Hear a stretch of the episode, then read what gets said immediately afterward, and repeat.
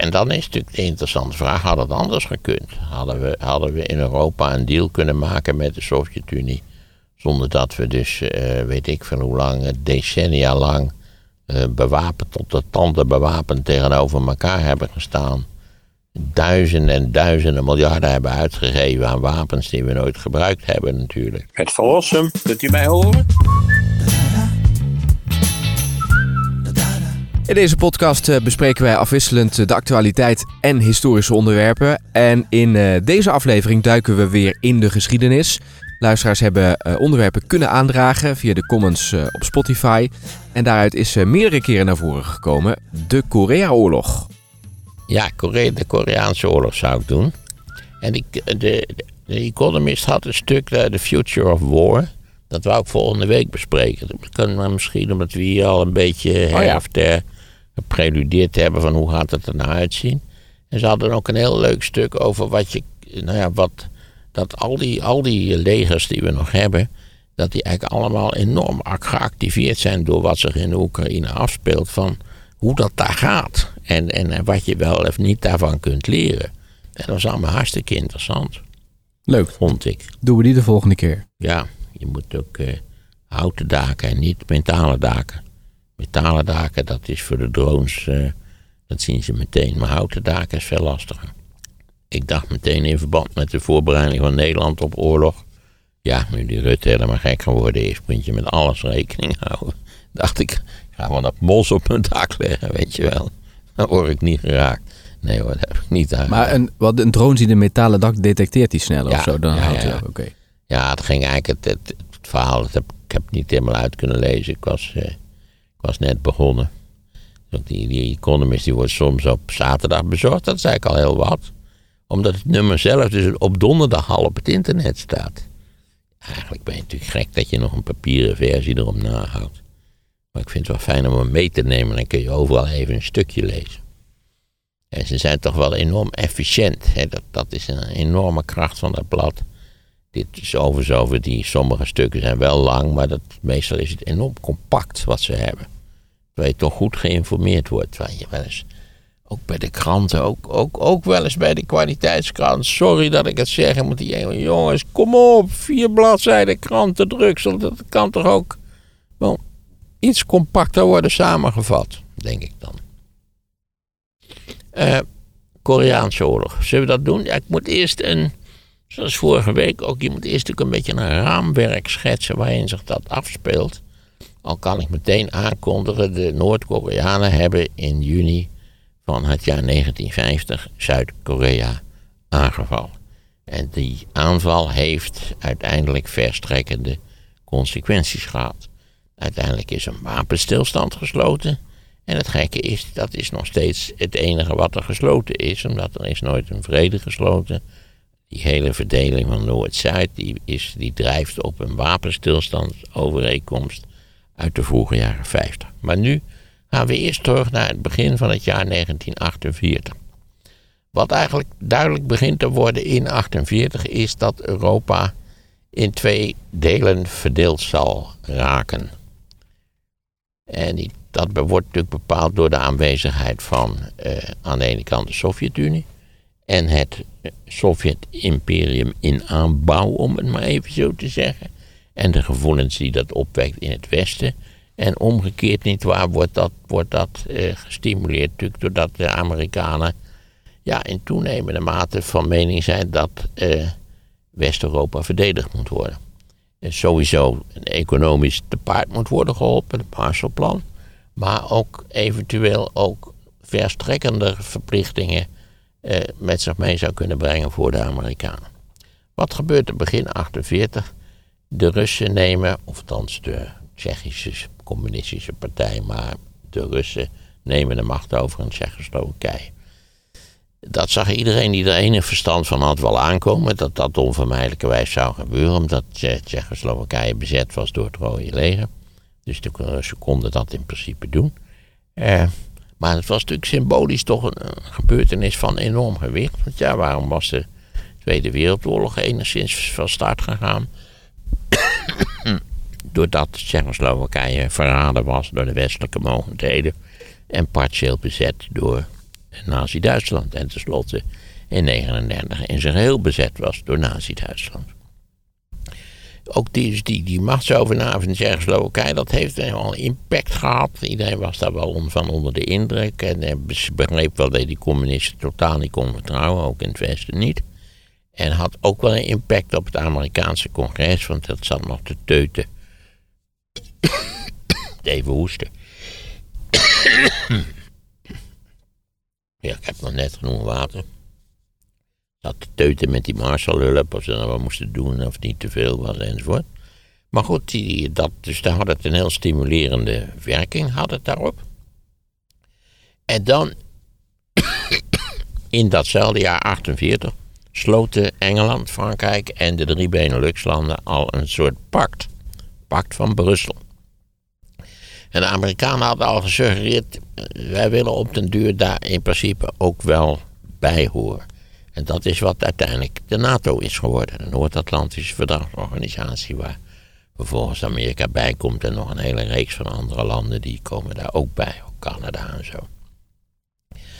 Um, dat gebeurt in uh, april van het volgende jaar, van april 49, wordt het NATO-verdrag gesloten.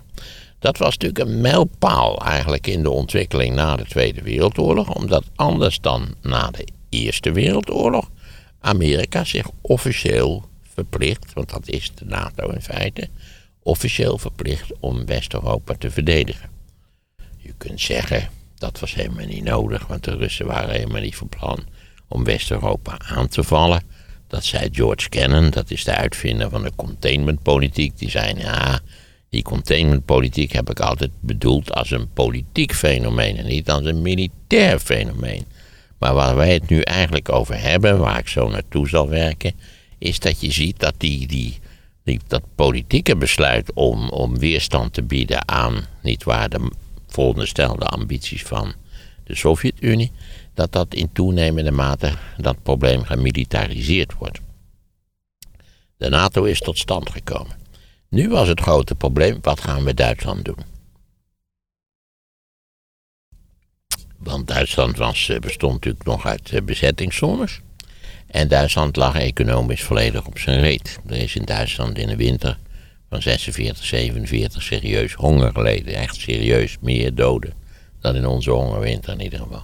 Ja, iedereen zal zeggen eigen schuld, dikke bult enzovoort. Maar goed, dat is toch wel het geval geweest.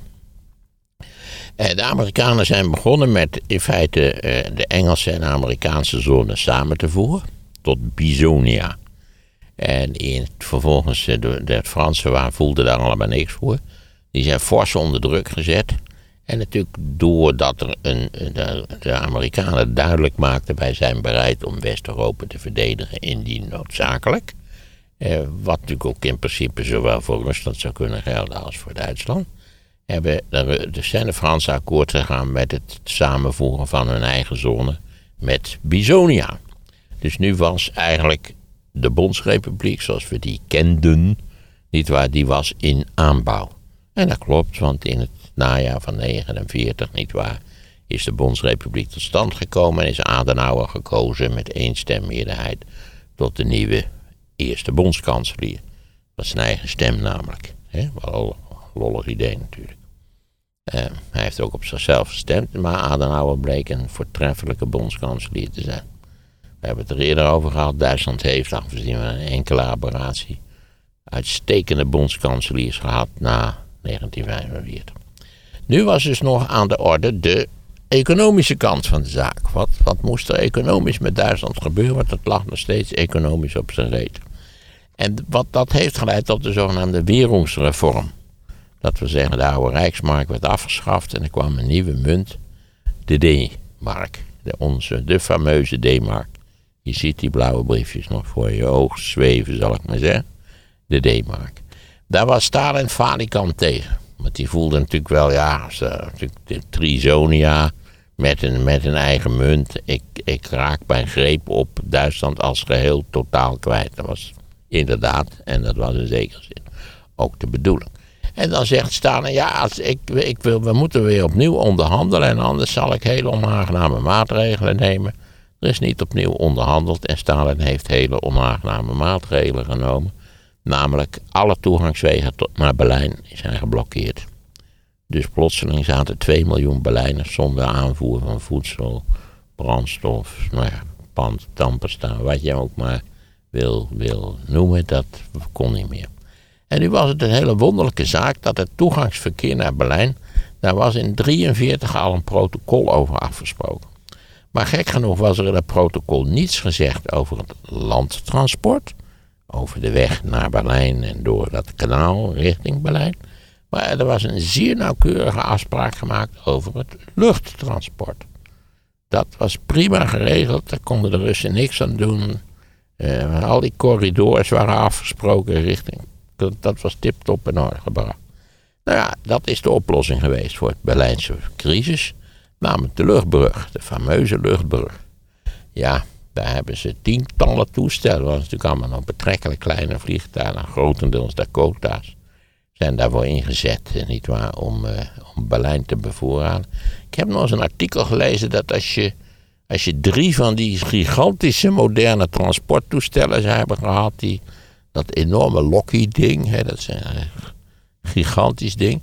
Je had het met die drie toestellen, had je het kunnen doen in principe. Dat vond ik wel een, een komisch idee, eerlijk gezegd. En ja, tenslotte moet, eh, moet Staal en Bakzeil halen. Dus in mei van, het, uh, van 49, dit gebeurde allemaal in 48. In mei 49 stopt hij de blokkade en heeft hij dus eigenlijk verloren. En, en daarna is Berlijn natuurlijk een eiland gebleven in, in het door de Russen bezette gebied. wat natuurlijk vanaf 49 ook, ook zelfstandig gemaakt is. Ja, flauwekul natuurlijk. Dat was gewoon bezet door de Russen.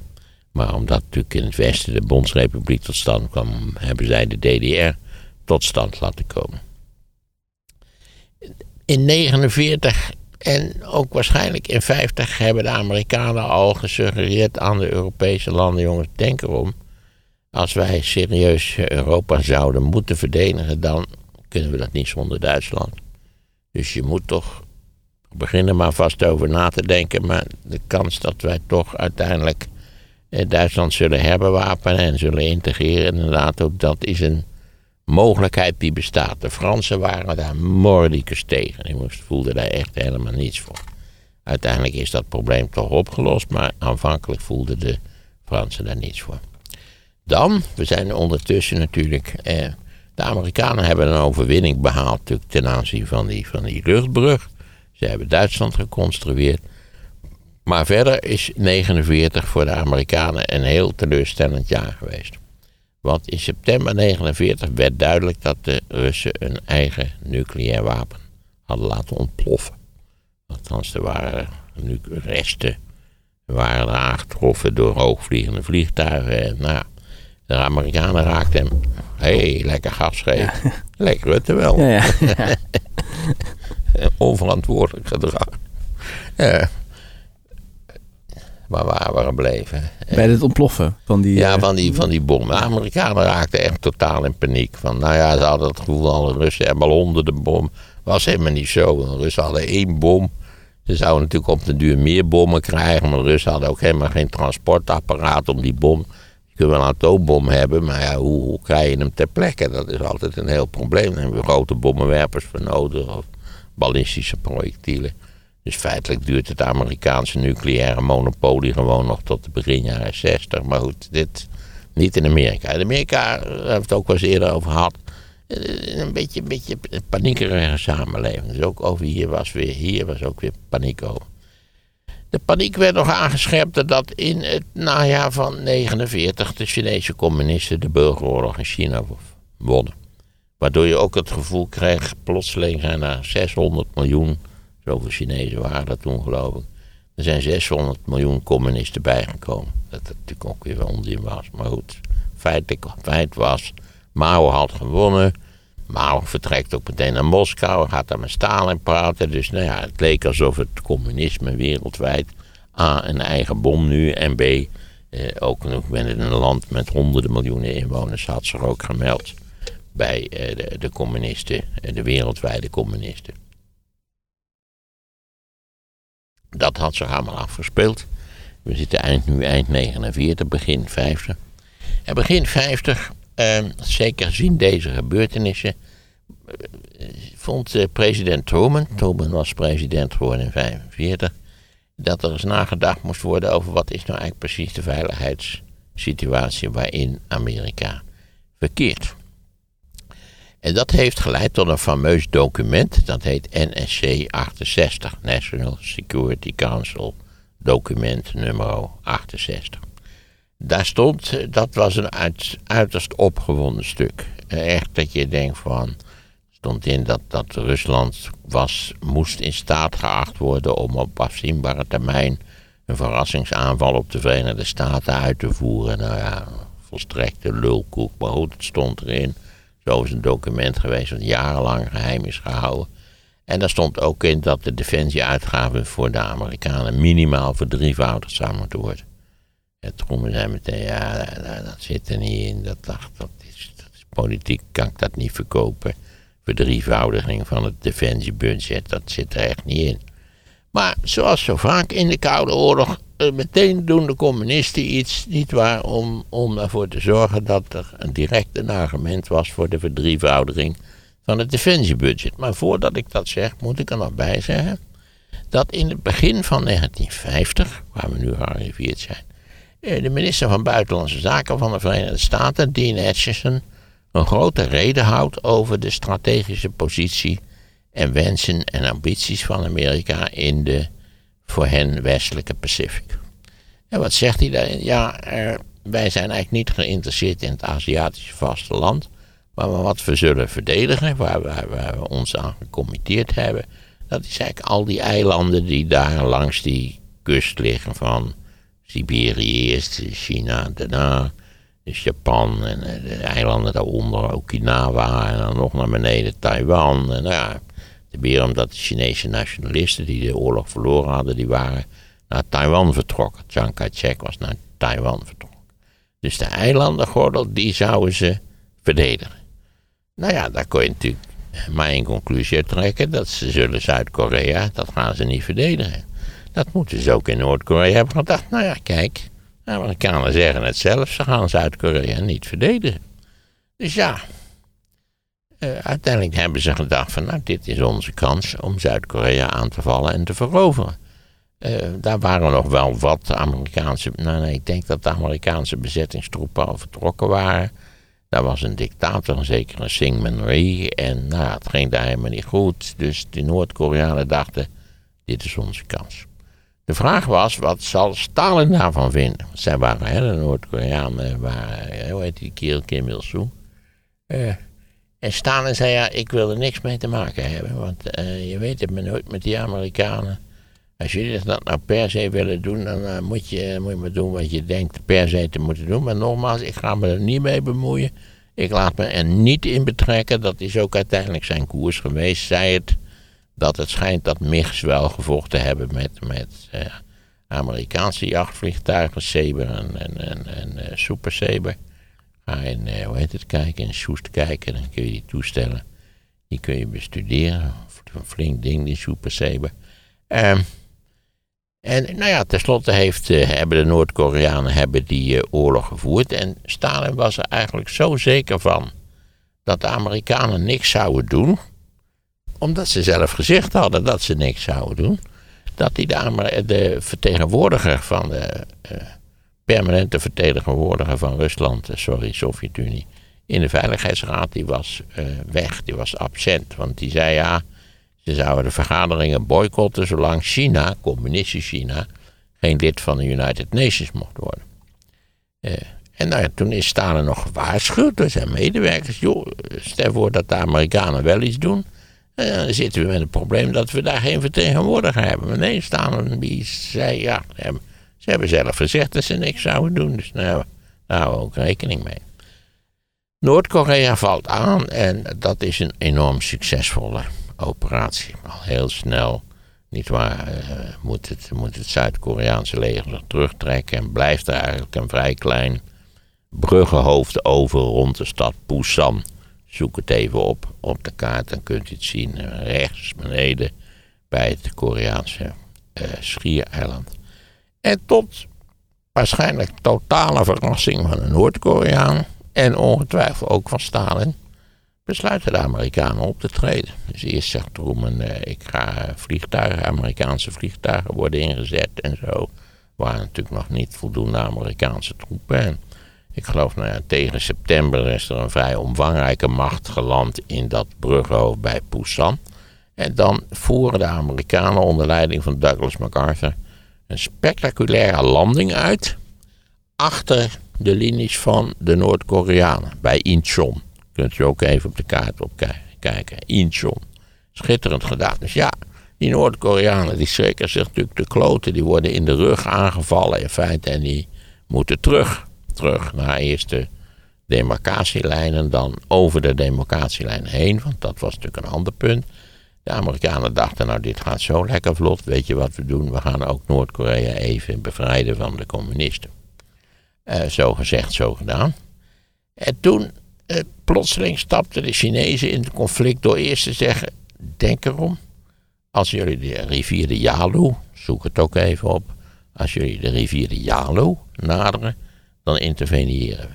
Amerikanen, ah, die Chinezen, die kunnen helemaal niet vechten.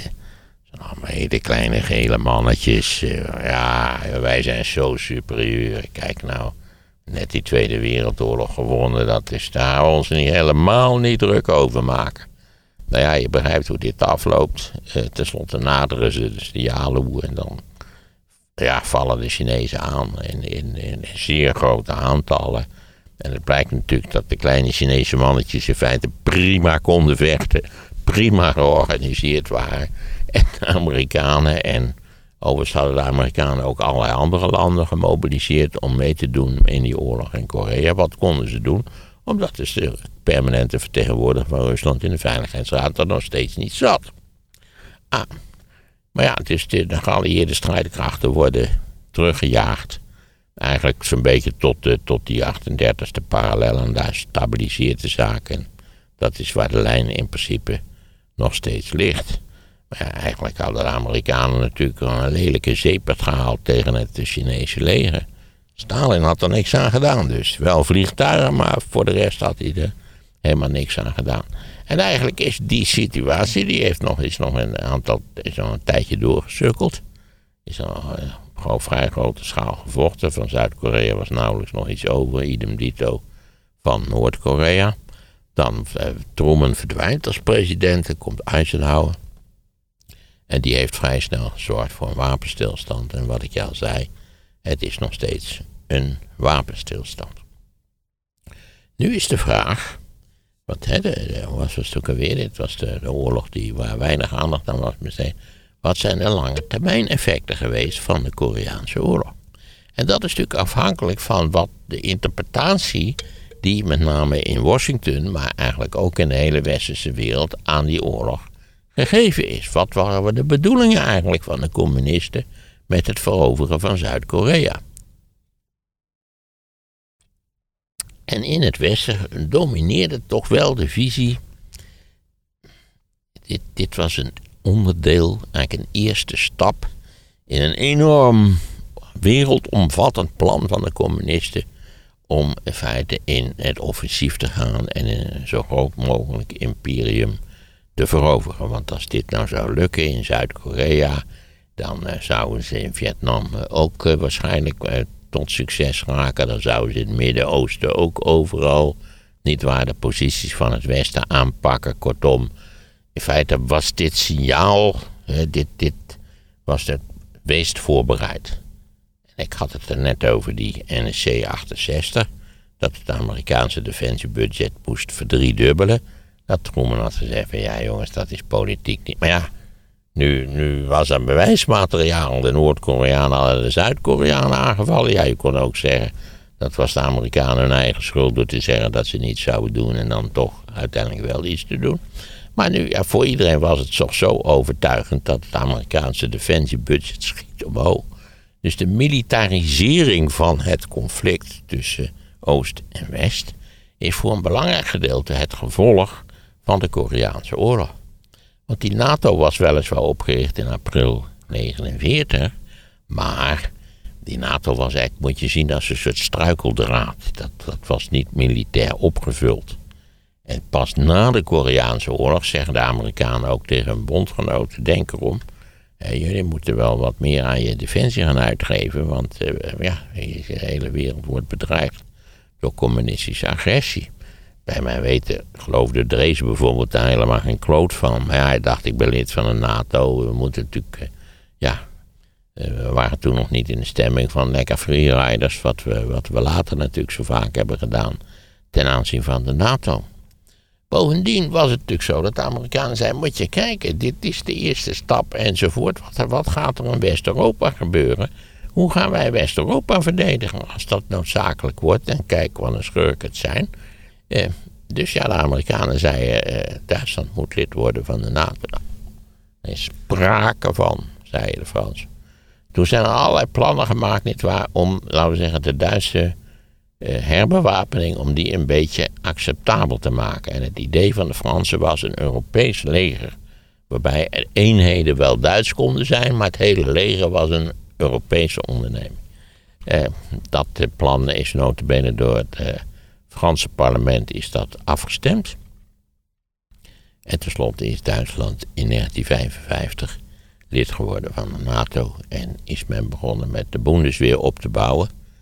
Die tenslotte zijn heel behoorlijk, dat heeft ook jaren en jaren geduurd. En ik heb begrepen dat de Bundeswehr in de afgelopen 25 jaar zo grondig verwaarloosd is.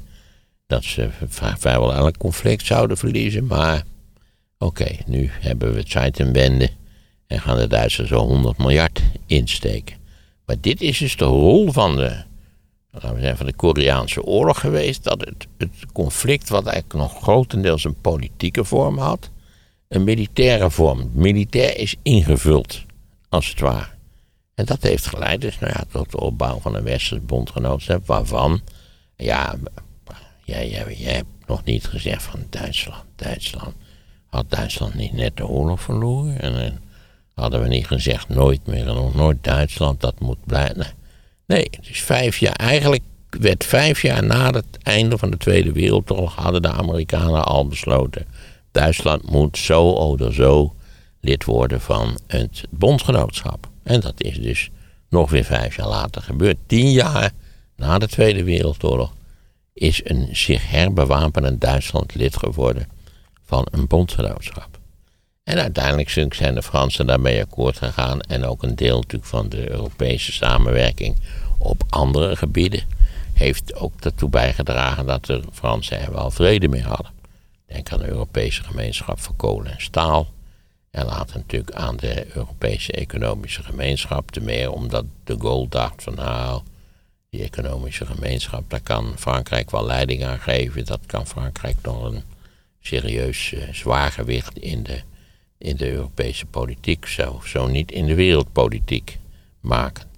En, de Gaulle heeft veel meer dan ooit dan in de aanvankelijk de bedoeling was de, de, de, Europese economische gemeenschap gevormd als een, dat een bondgenootschap. Ik bedoel, hoe moet je dat nou even zeggen? Een statenbond in plaats van een bondstaat. Maar dat is een verhaal van later datum. Dat is de rol van de Koreaanse oorlog geweest. Die de Amerikanen, ja, je, je moet dat constateren, eigenlijk zelf enigszins hadden veroorzaakt. Als de die netjes in januari 50 had gezegd, tot geen prijs gaan wij Zuid-Korea aan, het, aan de communisten. Dan was het waarschijnlijk niet gebeurd. Dan nee. staan er namelijk tegen Kim Il-sung en zei bij belazerd. Ja, je moet dat niet doen, want het kan grote risico's met zich meebrengen. Omdat natuurlijk de, de, de, de, voortgaande bewapening van de Europese economische gemeenschap was natuurlijk ook een, een hele nadelige zaak voor de Sovjet-Unie. Ja. Die in feite mee moest en in 1955, als Duitsland dan lid wordt van de NATO, richt de Sovjet-Unie het Warschau-pact op. Het Warschau-pact is van aanzienlijk later datum dan de NATO. En het bestaat niet meer en de NATO bestaat nog wel. En waarom is die lijn van Korea altijd blijven liggen? Is daar nooit meer over onderhandeld? Nee, er is nooit een vrede gesloten, dus er zijn ook geen serieuze onderhandelingen ook over. nooit geprobeerd? Ja, ze hebben volgens mij eindeloos uh, geprobeerd om daarover te praten en te kijken of er iets te bereiken zou zijn in een plaatsje dat heette Panmunjom. Dat werd in de tijd, ook in mijn kinderlijke herinnering, elke Er werd er voortdurend over dat Panmunjom gesproken, maar daar uiteindelijk is daar niets van betekenis uitgekomen. Oké, Dus het is nog steeds gebaseerd op een wapenstilstand. ja. Maar is, er, is, er wel, is dat realistisch om dat te doen? Ja, ik denk het wel. Als je verder maar rustig houdt. Hé, wapenstilstand. Je moet niet gaan schieten en zo. Nee. Nee, maar ook met natuurlijk eh, de, de, de samenstelling van Noord-Korea en het regime daar. En ook eh, met eh, de leider ja, die we daar hebben met zoveel eh, eh, woorden gezegd. Door die wapenstilstand, ja, dat, dat dat regime zou blijven zitten. Ja, En eh, je weet in wat voor totaal krankzinnige richting zich dat regime ontwikkeld heeft. ja, Dat is natuurlijk één groot gekkenhuis, dat land. juist. Waar mensen honger hebben geleden. Waar, waar, waar een kandidaat, eh, eh, een toppoliticus die niet vertrouwd werd door de nu zittende dikke jongen. Door middel van, van luchtdoelgeschut naar Vlaarden is geschoten. Ah, het is echt een land waar je echt... Ik heb ook altijd bepleit dat, dat we moeten Noord-Korea eigenlijk ontdoen van die, van die malle eh, dynastie van die, van die Kims. Ja, dat zijn de Kims. En bij hun komt de achternaam aan de voorkant staan van de Kims. Maar dan moeten we het eigenlijk open houden als openluchtmuseum van de waanzin van het communisme. Dus we geven ze gewoon ruim voldoende te eten, maar ze moeten wel die. Dus die rare nieuwslezeres die blijft in dienst. En, en, en die komische optochten van die, die ze voortdurend bij allerlei gelegenheden houden, die, die, die moeten ze ook allemaal organiseren. En daar kun je dan nog gaan kijken, gewoon als, als, als voor, voor de massa toeristen. Ja. Maar wat ik eigenlijk ook wilde vragen is van je kunt dus, we hadden het over Oekraïne en Rusland eerder. Daar, is, daar zou je naar een scenario toe kunnen dat op een gegeven moment er ook een soort van Ja. grens getrokken wordt. Ja, ik weet niet of ik dat zou eh, adviseren, eerlijk gezegd. Dit is nou in Korea. Is dat, nee, overigens heb ik wel eens gelezen dat, dat de, de oplossing in Korea. niet waar die het minste pijn aan beide partners zou doen. is dat misschien ook een oplossing zou kunnen zijn voor, voor eh, de Oekraïne, voor Oekraïne en Rusland. Ja, Maar ik weet niet, het lijkt me handiger om toch zaken eh, beter vast te leggen. ja, Aan de andere kant kun je zeggen, ja, wat eh, Rusland heeft ze toch niet gehouden aan al die akkoorden. En niet aan de minste akkoorden. En dan hebben ze, er is natuurlijk ooit een akkoord gesloten. Dat toen Oekraïne had natuurlijk ook nucleaire wapens. En die heeft Oekraïne ingeleverd, zou ik maar zeggen. Onder voorwaarde dat, dat, dat ze dan niet aangevallen zijn. Ah, kijk. Maar hoe was het ook alweer? Poetin had een of andere goede aanleiding om te zeggen: ja, alles wat we afgesproken hebben, dat is waardeloos. En jullie hebben je er niet aan. Zodoende kan ik doen wat ik ga doen. En ook hier zie je dus weer dat ontwikkelingen in het, eh, in het oosten eh, verband houden met ontwikkelingen in het westen. Zeker, want ik had er nog bij kunnen vermelden natuurlijk dat aanvankelijk containmentpolitiek betrof vooral Europa. Maar door de Koreaanse oorlog is de containmentpolitiek eigenlijk een wereldwijd fenomeen geworden. Ja, Feitelijk kun je zeggen dat de Amerikanen, dat kun je ook in de NSC 68, is in feite dat de onderliggende boodschap dat de hele wereld werd beschouwd als de strategische achtertuin van de Verenigde Staten. ja, Eh, dit- Dit zijn natuurlijk ook de jaren waarin de Verenigde Staten ook, ook verreweg de meest dominante positie had. ja, Dit zijn de jaren natuurlijk dat, dat Japan en Europa zich nog niet compleet hersteld hadden en zo. Japan zich niet ook had ontwikkeld tot een voorbeeldige industriële productieeenheid. Hoe heeft, Sterker nog, Japan heeft enorm geprofiteerd economisch van de eh, Koreaanse oorlog. op welke manier?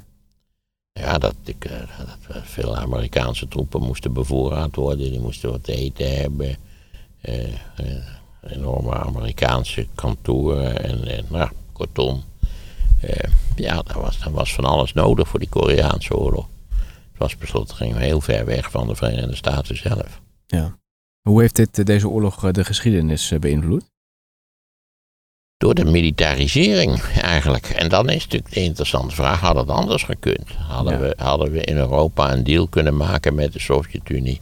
Zonder dat we dus, eh, weet ik veel hoe lang, decennia lang eh, bewapend tot de tanden bewapend tegenover elkaar hebben gestaan. Duizenden en duizenden miljarden hebben uitgegeven aan wapens die we nooit gebruikt hebben natuurlijk. Ik weet niet of je herinnert bij het eind van de Koude Oorlog die die gigantische parkeerterreinen van, van Sovjet-panzerwagens en tanks die opgeruimd moesten worden uit Oost-Europa. Het is natuurlijk geldverspilling. Aan de andere kant, je, je kunt redelijkerwijs beargumenteren dat die, eh, laten we zeggen, de militarisering, het feit dat, dat het gewoon een, een demarcatielijn dwars door Europa liep, dat dat ook zeker voor West-Europa een enorme stabiliteit bood. Degenen die klos waren, waren degenen die aan de oostkant van die demarcatielijn woonden. Denk aan die arme Duitsers die in de DDR woonden en niet in de BRD. Ja, nou ja, wat er tenslotte gebeurd is. Stel voor dat de DDR ook net zo'n succes was geworden als de BRD, dan zou het natuurlijk totaal anders hebben uitgezien. Hmm. Nu is de, DDR gewoon opgeslokt. Hè, zo. Ja. Het is er is niets van overgebleven. En nog, het boet ressentiment in, in de DDR is nog lang niet weg. Dat is de AFD, is de ressentimentspartij. Lekker net goed. Hè? Lekker een beetje fascistisch. De opgestoken middelvinger Ja. weer. Ja, ja, ja. Daar is die. De AFD is echt de opgestoken middelvinger. Ja, Zoals zoveel van die protestpartijen natuurlijk. ja. Als je nou meer eh, historische onderwerpen wilt horen, dan hebben we een eh, playlist voor je samengesteld met alleen maar lezingen van Maarten over historische onderwerpen en thema's. In de beschrijving bij deze podcast vind je die link. En vergeet je niet te abonneren op deze podcast, want dan krijg je vanzelf nieuwe afleveringen te zien. Blijkt natuurlijk dat de kleine Chinese mannetjes in feite prima konden vechten. Prima georganiseerd waren. Dit is de verlosser van Duitsland. Dit is de redder van Duitsland uit de nood. Geniet ook op vakantie van de warme stem van Maarten van Rossum. Dit is der eine, de man waarop we gewacht hebben en die van Duitsland weer zal maken wat Duitsland ooit geweest is, of zelfs misschien nog wel meer dan dat. Download het luisterboek over Hitler via de link in de beschrijving. En dat betekende dat velen in feite hun kritiek hebben opgeschort.